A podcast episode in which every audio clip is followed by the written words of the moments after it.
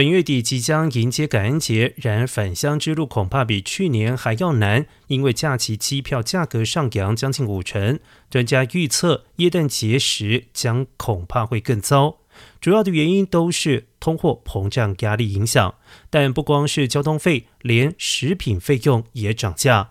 以往在家过感恩节比较省钱，但今年却是相反，因为最常见的火鸡价格飞涨。